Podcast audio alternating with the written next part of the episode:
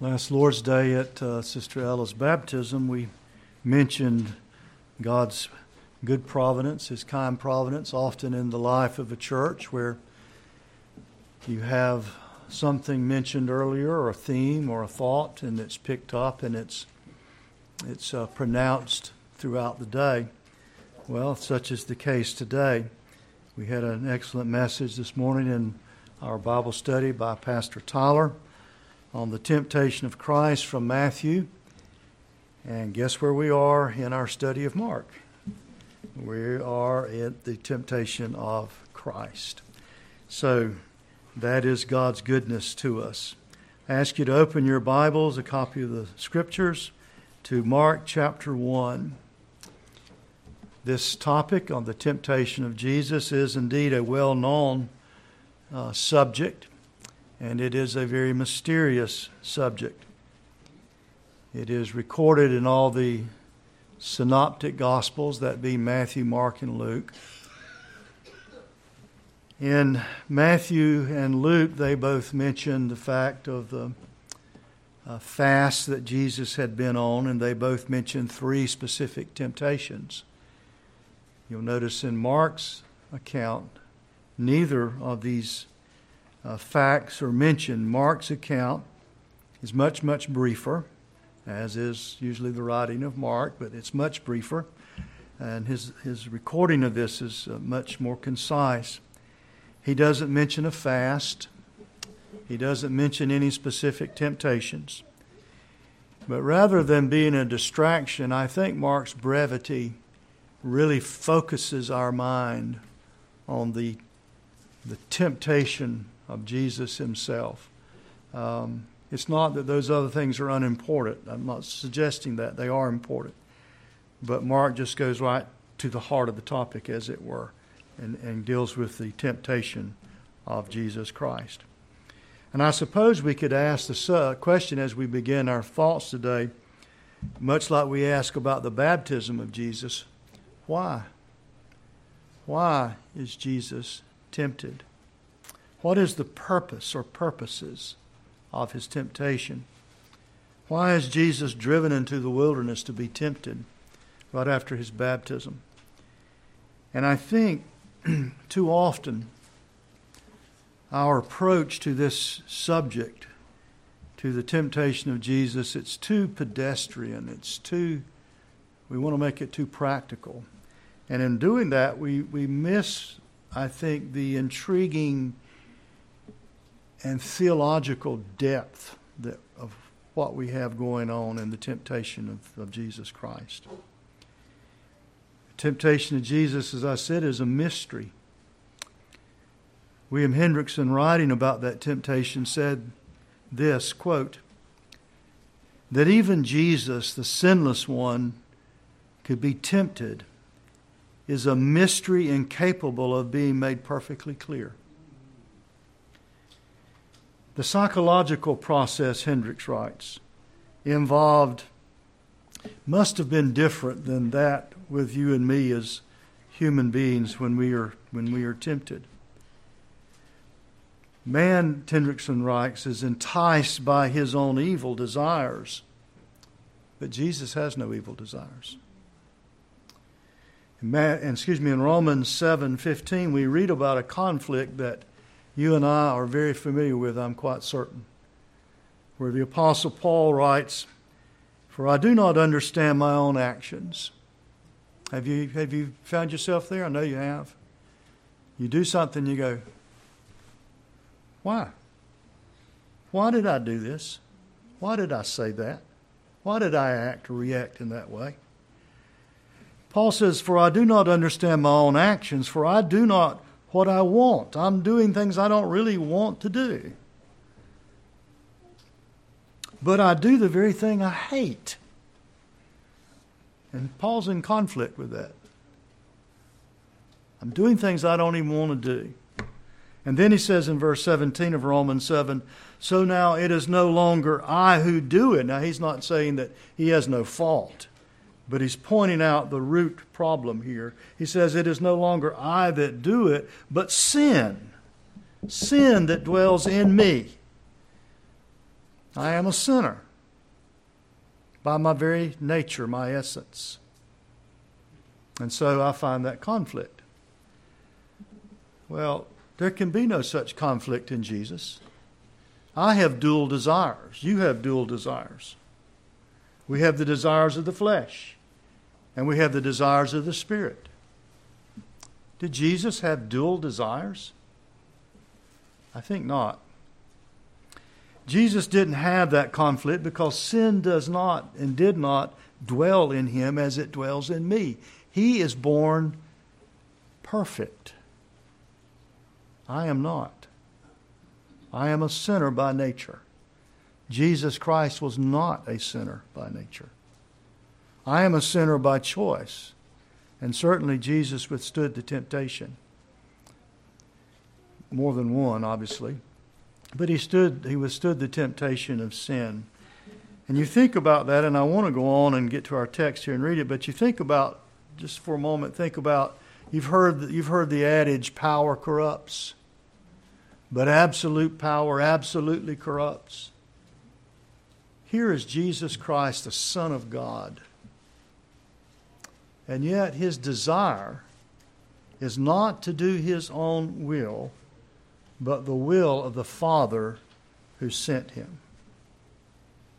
Ligon Duncan writes We know that our Lord was impeccable. And you know what that word means? It means without fault, without any flaw, without any spot or wrinkle.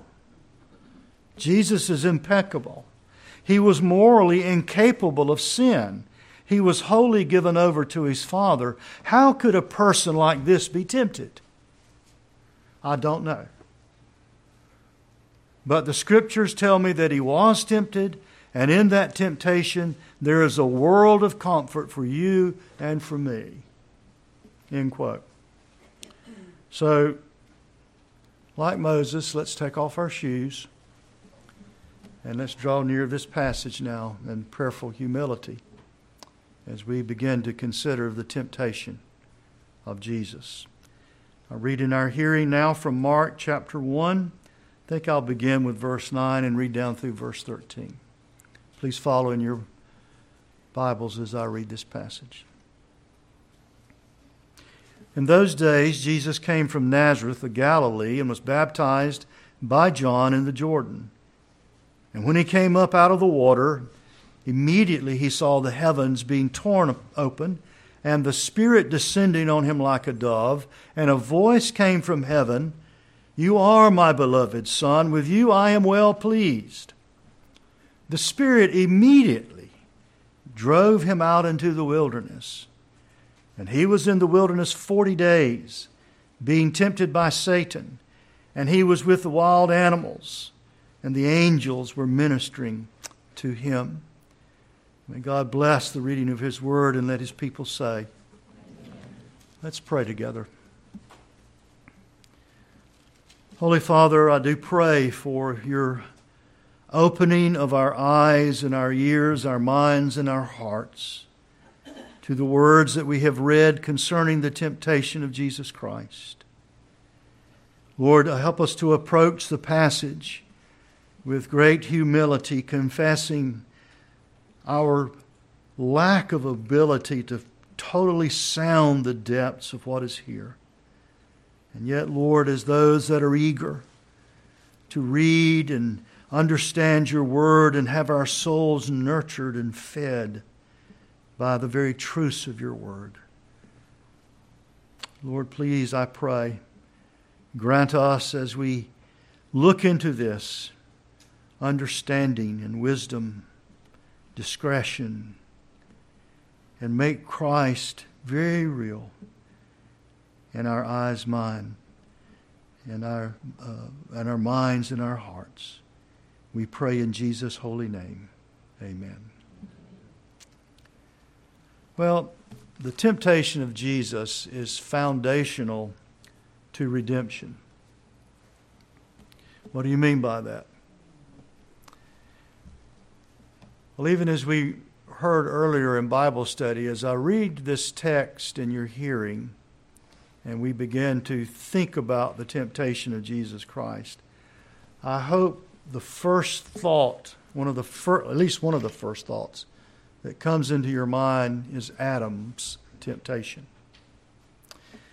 There is a biblical doctrine of two Adams that are critical as you begin to consider this passage and this temptation. In 1 Corinthians 15, verse 45, we read, Thus it is written, the first man, Adam, became a living being.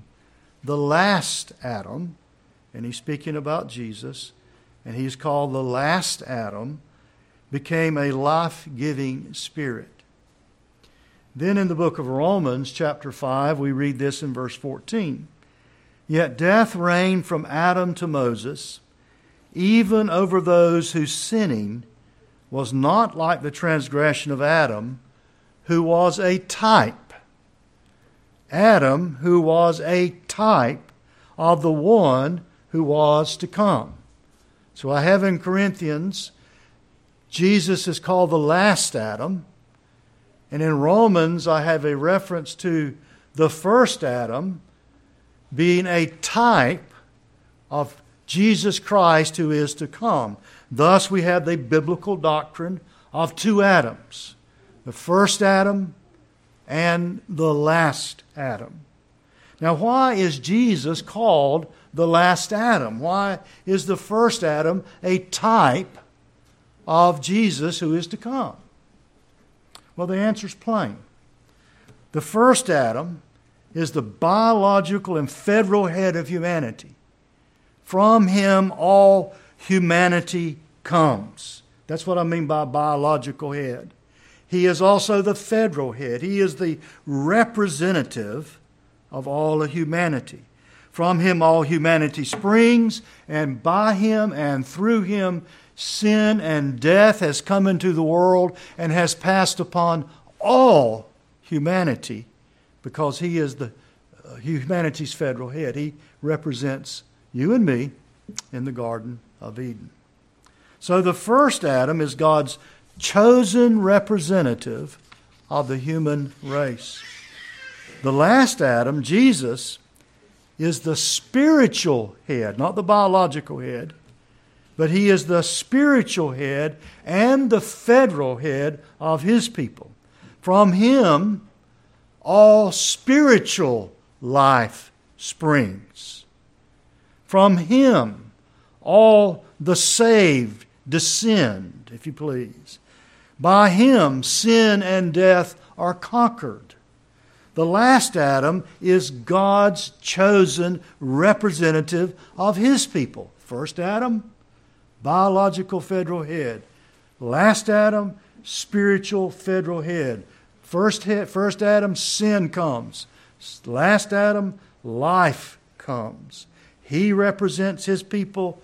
The first Adam represents his people. Now, the analogy of the two Adams are central in redemption.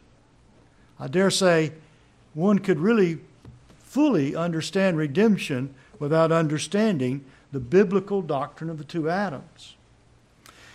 The analogy of the two Adams are central in redemption. By the first Adam, sin is introduced into the world, and all his seed are infected by sin. And that is we are sinners, and also we have the penalty of death on us because of sin.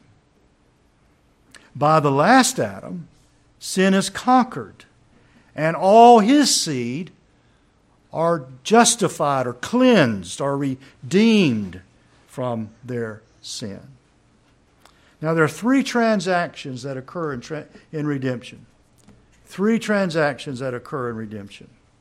Think about this for a moment.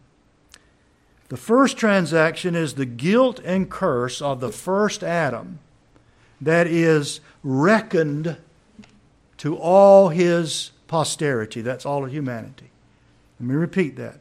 The guilt and curse of the first Adam's sin are reckoned to all his posterity. So I read again in Romans 5:12, sin came into the world how? Through one man. And death passes upon all through one man. That's the first transaction. The second transaction is the guilt and curse of the first Adam's, uh, first Adam's seed, the guilt and curse that you and I have, are accounted to the last Adam. The guilt and curse of the first Adam's seed, that's us, is accounted to the last Adam. Again, let me read you a passage. Galatians 3:13 Christ redeemed us from the curse of the law. How? By becoming a curse for us. First Adam's transgression is accounted to all his seed. First Adam's transgression is accounted to Jesus Christ. Third transaction. The righteousness of the last Adam is reckoned to all his people. The free gift following many trespasses, Romans 5:16, brought justification. We are justified by the last Adam. Now, as we go to this passage and we begin, begin to try to unpack some of what we've read here, I want you to please keep in mind the two Adams as we consider the temptation of Jesus Christ. Now, let's look at the passage, verse 12. The Spirit immediately drove him out into the wilderness. The word drove here is a strong verb. It's the same verb that will be used in Mark 1, verse 34, verse 39, verse 43, when Jesus expels demons from people who are possessed. He will drive them out, He will cast them out. That's the impact of that verb that we're looking at here, where the Spirit drove him out. Except we understand when it comes to Jesus, he doesn't need to be coerced as the demons were that possessed the people that Jesus will cast out. Jesus doesn't need to be coerced to go into the wilderness. No. He has come and he says, I've, I've come to do the will of my Father. It's a strong verb, but there's no coercion. The Father isn't twisting the Son's arm and saying, Go to the wilderness. No, He is doing this willingly. Cranford, Cranfield, excuse me, theologian that wrote on the book of Mark, writes, Whereas other men must avoid temptation insofar as they can. And if you ever, and you're talking with a person and let's say they've had some addictive behavior and they're, they're trying to help them through this sin and recovery. And one of the things you'll tell them is break your old patterns. Don't keep uh, your same friends. Don't keep to the same habits in your life, but, but change your way. Move away from temptation. Don't place yourself in the road of temptation. And Cranfield is writing, whereas other men, you and me, we must avoid temptation insofar as we can. This man, the last Adam, Jesus Christ, must voluntarily seek it out and take the offensive. So, no, he's not being coerced to go, but it is a strong verb that is being used here. Jesus was filled with an irresistible desire, if you please, immediately upon being baptized to go into the wilderness to face Satan. In other words, the temptation of Jesus is not incidental. It's not just a sidebar. It's not accidental. He didn't just stumble into it. It's not some unfortunate event that happened in his life. No, it's none of those things, but it is, and it's not the result of some failure on his part, but rather his temptation is divinely directed. Now, there's a section, by the way, in our confession in chapter 18, verse uh, paragraph 4, um, which is, I think, page 680 in the Trinity hymnal. But it talks about, and it's talking about assurance of the saints. Let me, let me just turn there real quick. I want to read this, this for you. This is sort of a sidebar. True believers may have the assurance of their salvation divers ways shaken, many ways shaken. They may have it shaken, they may have it diminished, uh, intermitted. There, there's pauses in it. You hit the pause button, as it were, and your assurance sometimes it's like, ah. As by and this is the causes it gives, as by negligence in, pre- in preserving it.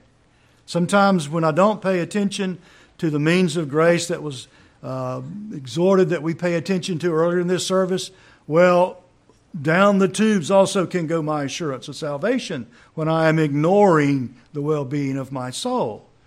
So sometimes it happens by negligence in pre, uh, preserving of it, sometimes by falling into special sin, which wounds the conscience. Here we think of David, where he says, Restore unto me the joy of thy salvation in Psalm 51. Because of this being overcome by some great temptation and falling in sin, he no longer has any sense that he is one of God's.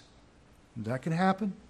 The confession goes on to say, um, by some sudden or vehement temptation. I don't know. We can think maybe of Elijah when he sits down under the juniper tree.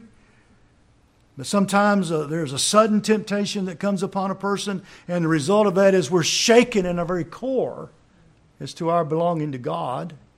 And then the last one, and this is what I come here for by God withdrawing the light of his countenance, and suffering even such as fear him to walk in darkness and to have no light. Sometimes there's just no, oh, well, you've done this, so do this to.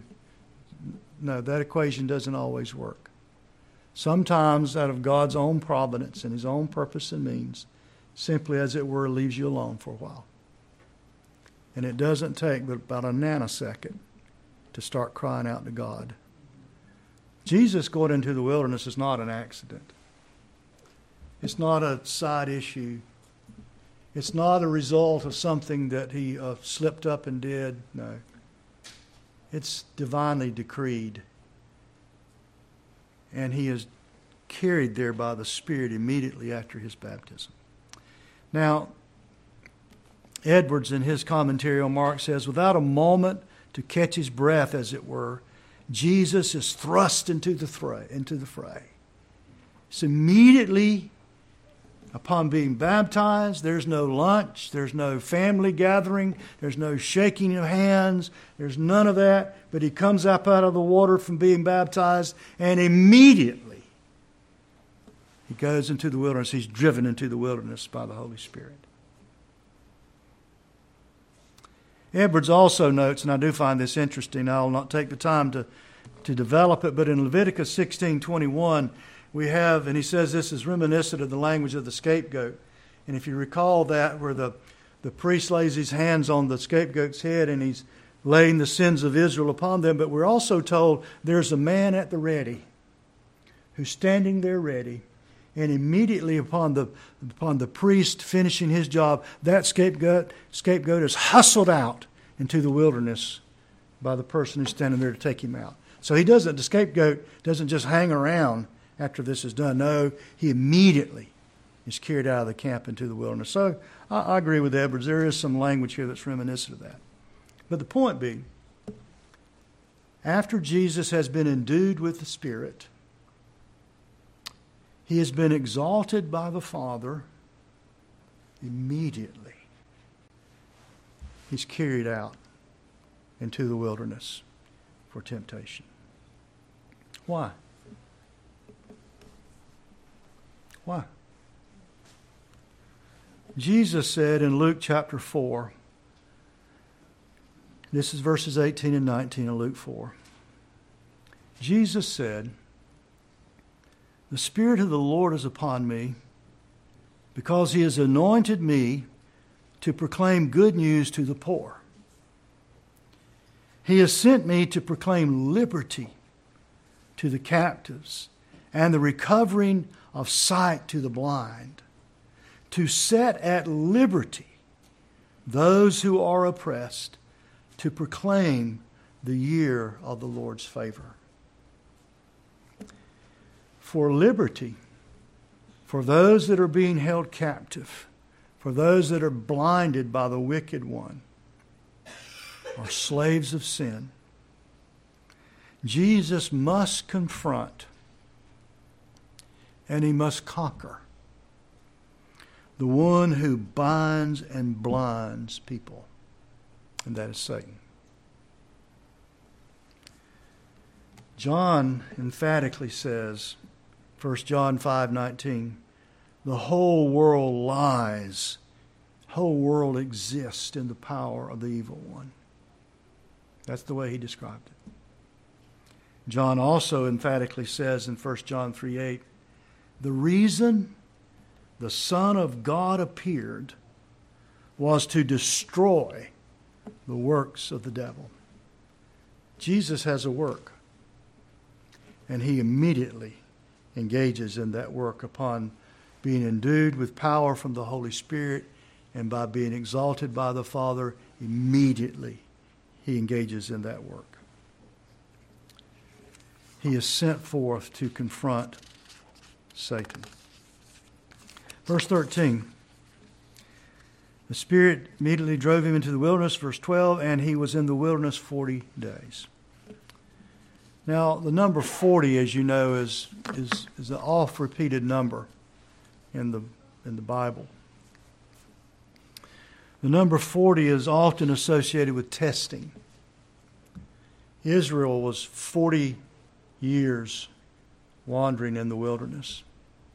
Moses, before God called and sent him to Egypt, was 40 years on the backside of the wilderness.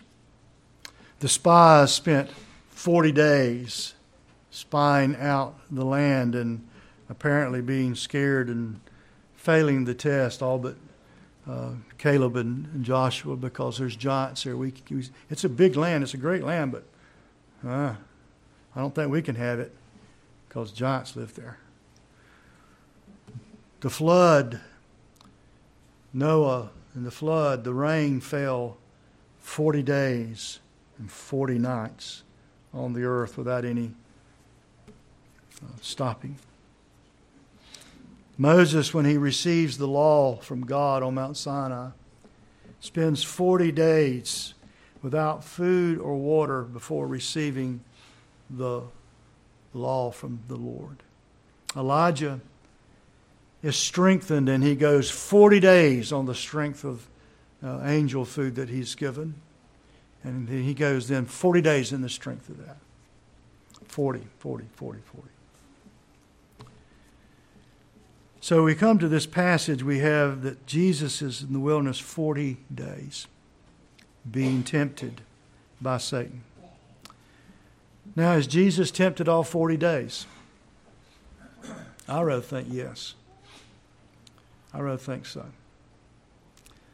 Kent Hughes writes that during this 40 days, Jesus also repeatedly repulsed the attacks of Satan. Finally, in a weakened state, he faced the devil's greatest attack. If you would turn in your Bibles to Luke for just a moment, Luke chapter 4.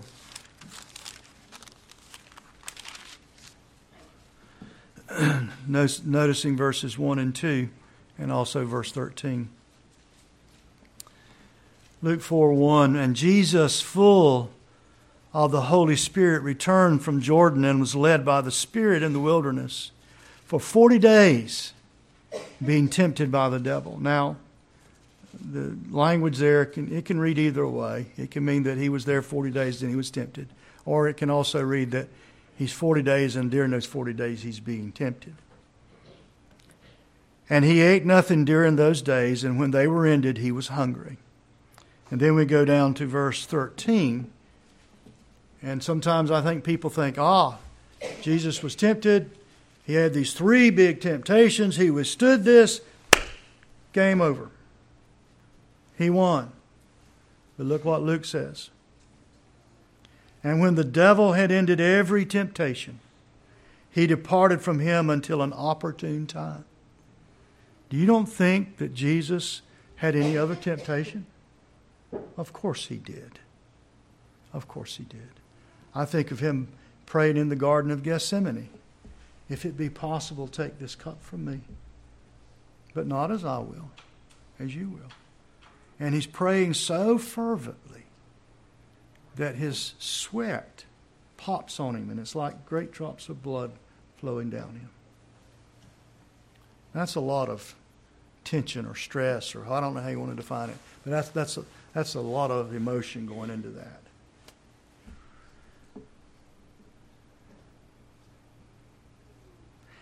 He is there, and back to Mark, he is in the wilderness. To the right place again. He is in the wilderness 40 days being tempted by Satan, and he is with the wild, angel, uh, wild animals, and the angels are ministering to him.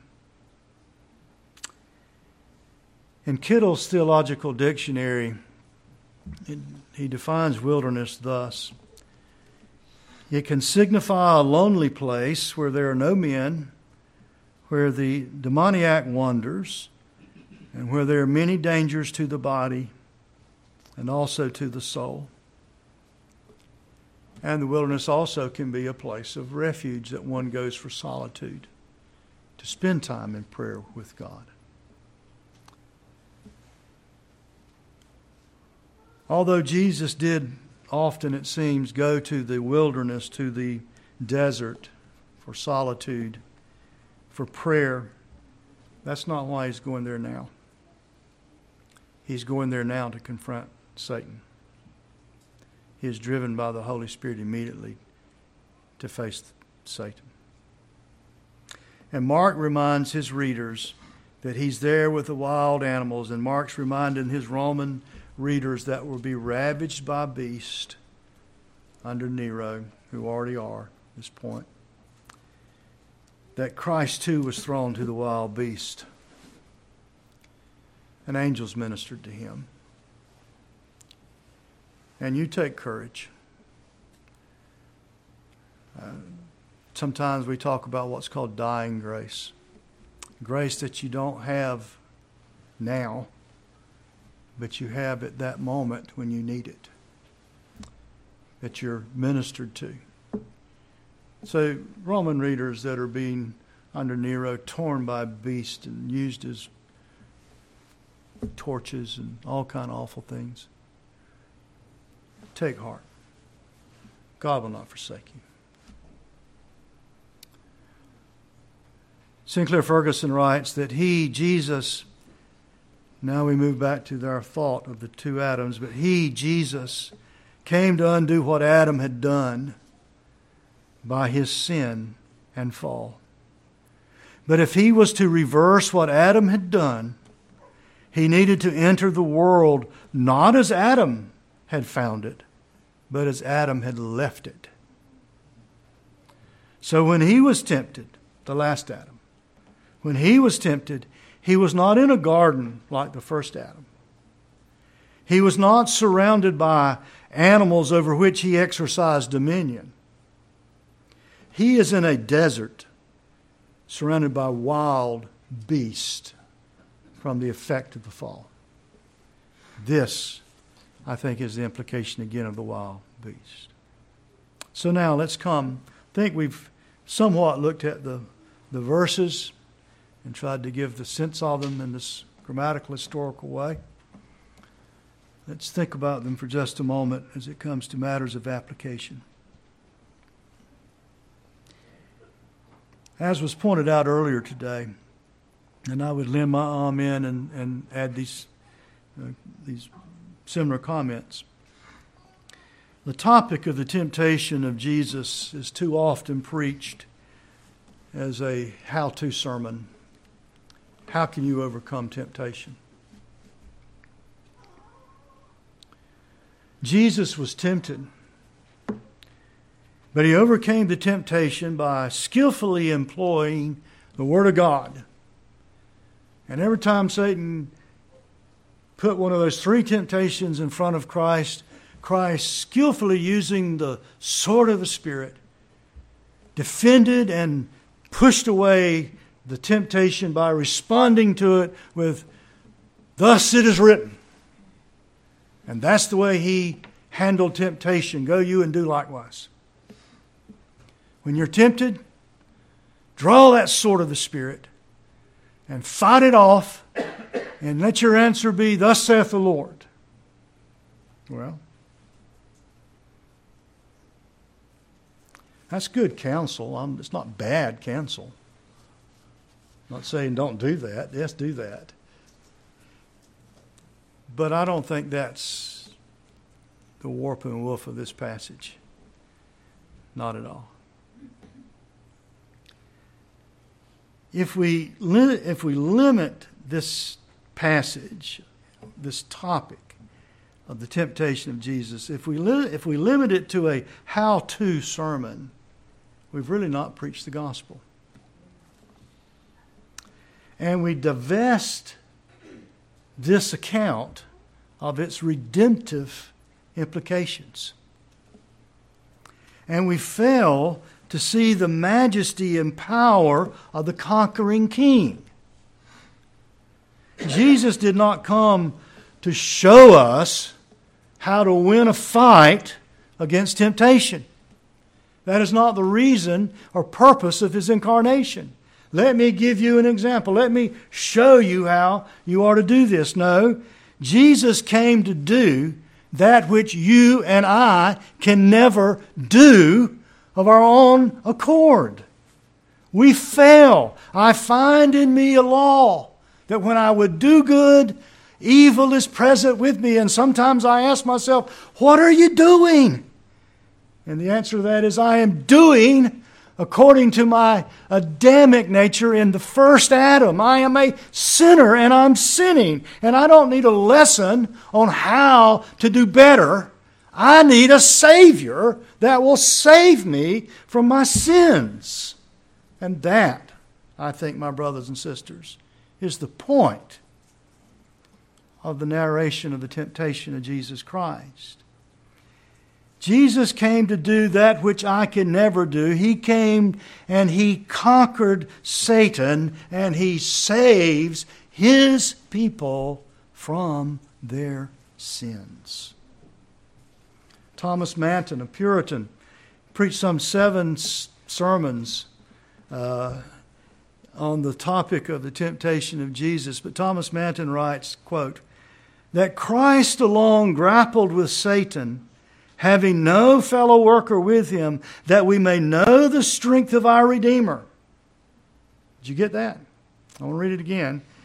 Christ grappled with Satan and he did it alone. He has no Eve. He has no friendly garden. He has no animals that are nice. He has no tree of uh, uh, the fruit of the gardens to eat from. Christ is alone. And Manton says that he overcomes that you may see the strength. The strength. What kind of strength does it take to save a sinner, uh, and all of us were hardened sinners. When we talk about hardened sinners, that's a little bit of a redundancy, isn't it? I've never met a sinner who's not hardened. Talking about unconverted, non repentant sinner. They're hard. They will not listen. Their minds are shut. Their hearts are like brass. Their wills, well, their will is corrupted. What does it take to break up that and make it fallow ground? It takes a sovereign God. It takes a powerful Savior.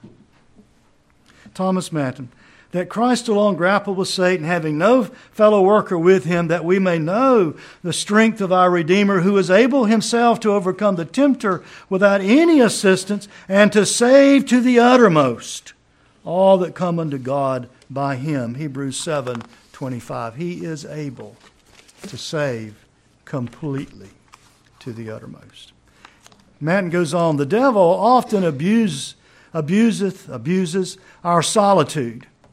It is good sometimes to be alone, but then we need to be uh, stocked with holy thoughts or employed in holy exercises that we may be able to say as Christ, I am not alone. John uh, uh, 16 32. I am not alone because the Father is with me. Howsoever, a state of retirement from human converse, if it be not necessary, exposes us to temptation. In other words, believer, don't think you are a Samson in the faith.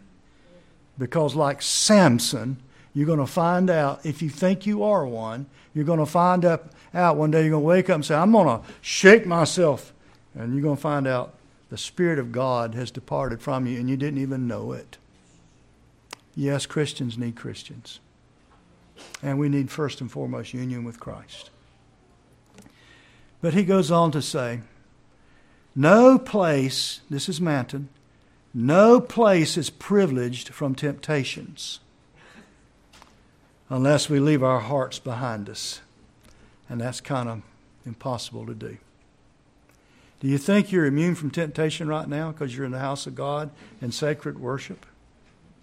no, you don't. I know you don't think that. You got a big target. That used to be one of my favorite Far Side cartoons that showed the deer standing there, had a big bullseye on his chest, and the other deer standing there by him goes, That's a that's a bummer of a birthmark.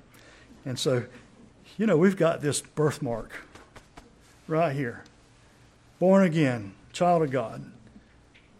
And here come the fiery darts. And so Manton writes No place is privileged from temptation. Nowhere. David, walking on the terrace or housetop, was ensnared by Bathsheba's beauty. He wasn't out looking for it, just happened to happen in the course of his day. Lot was chastened and chaste, excuse me, was chaste, he was pure in Sodom, yet committed incest in the mountain where there were none but his own family. And then this statement when we are locked in our closets, prayer closet, we cannot shut out Satan. Because I'm there and my heart's wicked. And I have sin in my members. And so, even there, my mind and my heart go to sinful thoughts. Yes, I need more than an example. I need a mighty Savior. I need a champion. I need the last Adam. And that's what we see when we come to this passage. Jesus came to save. Yes, we do learn from Jesus. Yes, we do learn about how to walk, how to do, do this right, follow Jesus. All that's fine and good and dandy, but that's not the gospel. That is not the gospel. The gospel is not do better. The gospel is not try harder.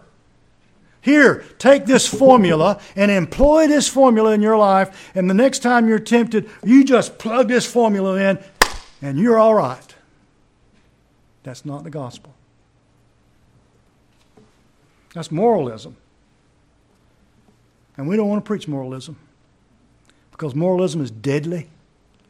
Because people think, I got it. I'm all right. Yeah. Yeah, you're all right. You're standing on a half inch thick ice with an abyss below you. You're all right. The gospel is not what I can do. The gospel is what God has done through his Son, Jesus Christ, the last Adam, our Lord.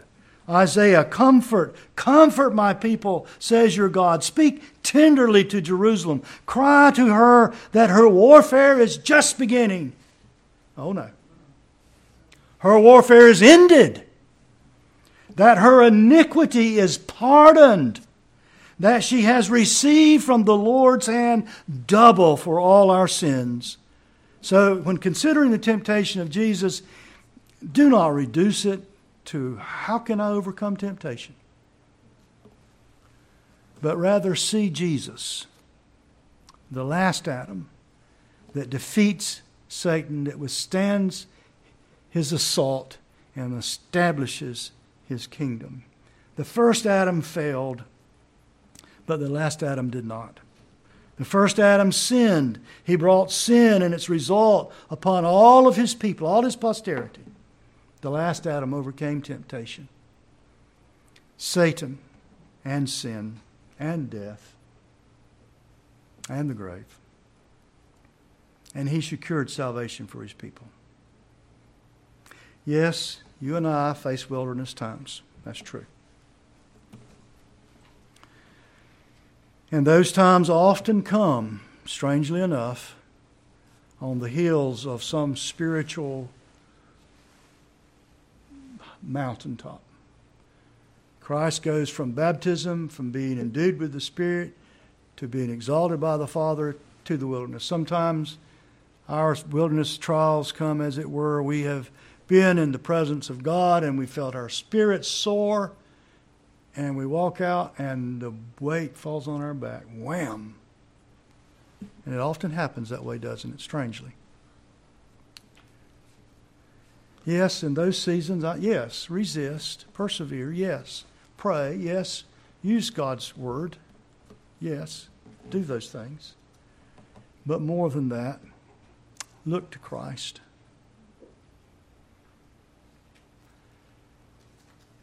I suppose some of the greatest trial and temptation that most of us will face yet lies ahead of us in the chilly waters of Jordan. And when I get to that point, I don't want a how to. As we sang, Give me Jesus. That's what I need. I need the last Adam who stood, withstood the temptation, and he did it victoriously. He confronts the enemy right off and makes a pretty plain statement of who he is and what he's about. Yes, give me Jesus. Don't give me a formula. The answer when we move from those heights to those depths is not do better, tighten up your belt, pick yourself up. That's not the answer. The answer is not try this, do that. The answer is look to Christ, who is our answer, our rock, our assurance. It's in a person. It's not in a formula. It's in the person, Jesus Christ, the last Adam. For we have not a high priest which cannot be touched with the feeling of our infirmities, but was in all points tempted like as we are, yet without sin. Let's pray together. Holy Father, for our great Redeemer, Jesus Christ, we give you thanks. For Lord, we are of our own impotent, we're lost, we're unable. But we know what is impossible with man is possible with God. And so, Lord, we look to you, we give you thanks, we exalt our Savior. We praise his holy and blessed name. And may we find ourselves in Him, in union with Him, close to Him. For He is the vine and we are the branches. And without Him we can do nothing. Lord, encourage your people. May they see Christ exalted, and may they live their lives accordingly. We pray in Jesus' holy name. Amen.